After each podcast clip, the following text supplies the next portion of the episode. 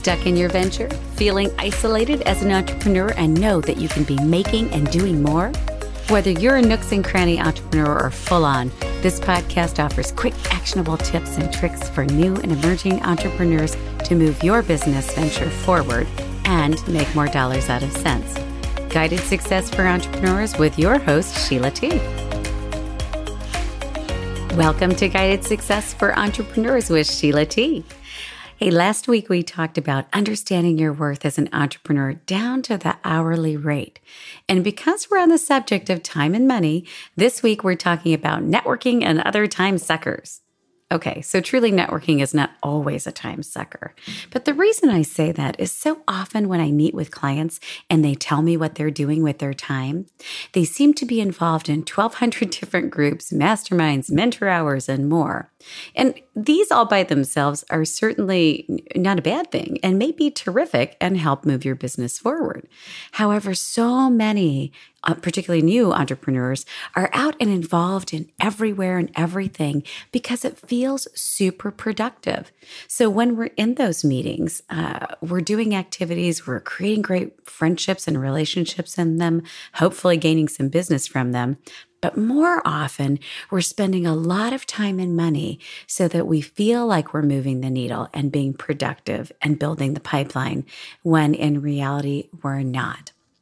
So, I talked about t- uh, tracking time and money for your products and services last week, and your networking activities and other groups are no exception.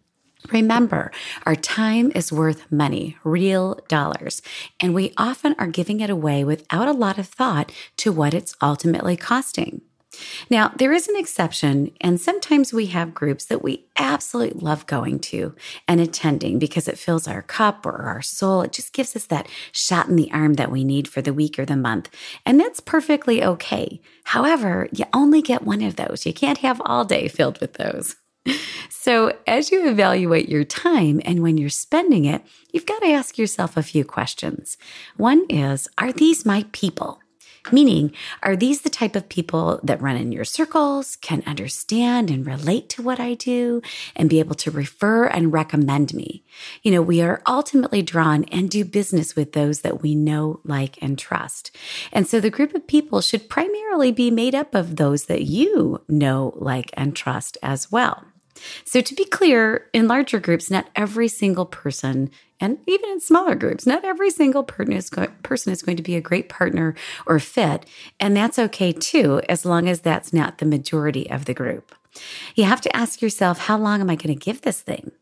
Now, this is tricky because it's not likely that you're going to get results in a short amount of time, you know, a couple days, right? and some will give up and kind of poo poo the group because they didn't get the sale in the nanosecond. So you've got to know realistically how long to give it, and provided that you're going to do the work required required to be successful in that group. So, a larger, more structured group, say more like a BNI, Business Networking International, is likely going to be a longer term plan. And in looking at ROI, your return on your investment of time and money is going to be maybe more in that 12 to 18 month range. And different groups are going to have different return on investment timeline expectations. And it's important that you know what that is and then measure against it.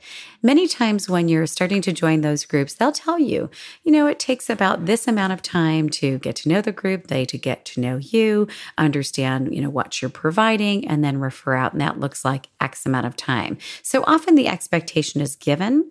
And if not, you have to make your best guess guess.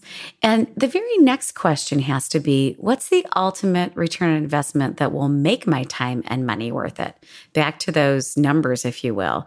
And that's a granular look at how much time and money you spend every month in that particular group or groups and what ultimately you need to gain in order for that to be an effective use of your time. Remember, your time is money, and keeping tabs on where you're spending it and for what is an important part of your business revenue equation. And you don't have to get fancy here. You know, I offer templates in my financial roadmap for entrepreneurs class, and you can simply make sure that you're taking the time to measure whether that's a built in tracking system that's part of the group already, or just create your own. As long as you're measuring is the important piece. You don't want to find yourself two years, gosh forbid, in a group that you, you've got absolutely nothing out of. It doesn't fill your cup. You're not getting business. So if you're not measuring it, it's likely that that's not happening in your mind, if not on paper, on what you're getting from those groups. So take this week to evaluate where you're spending your time and if you're really getting enough out of that time spent to make it worthwhile for your overall business. So, thank you for joining me this week. I can't wait for next week, where we're going to be talking about your tribe. Who are you surrounding yourself with, and why does it matter? I'm Sheila T., and until next time, wishing you a fabulous week.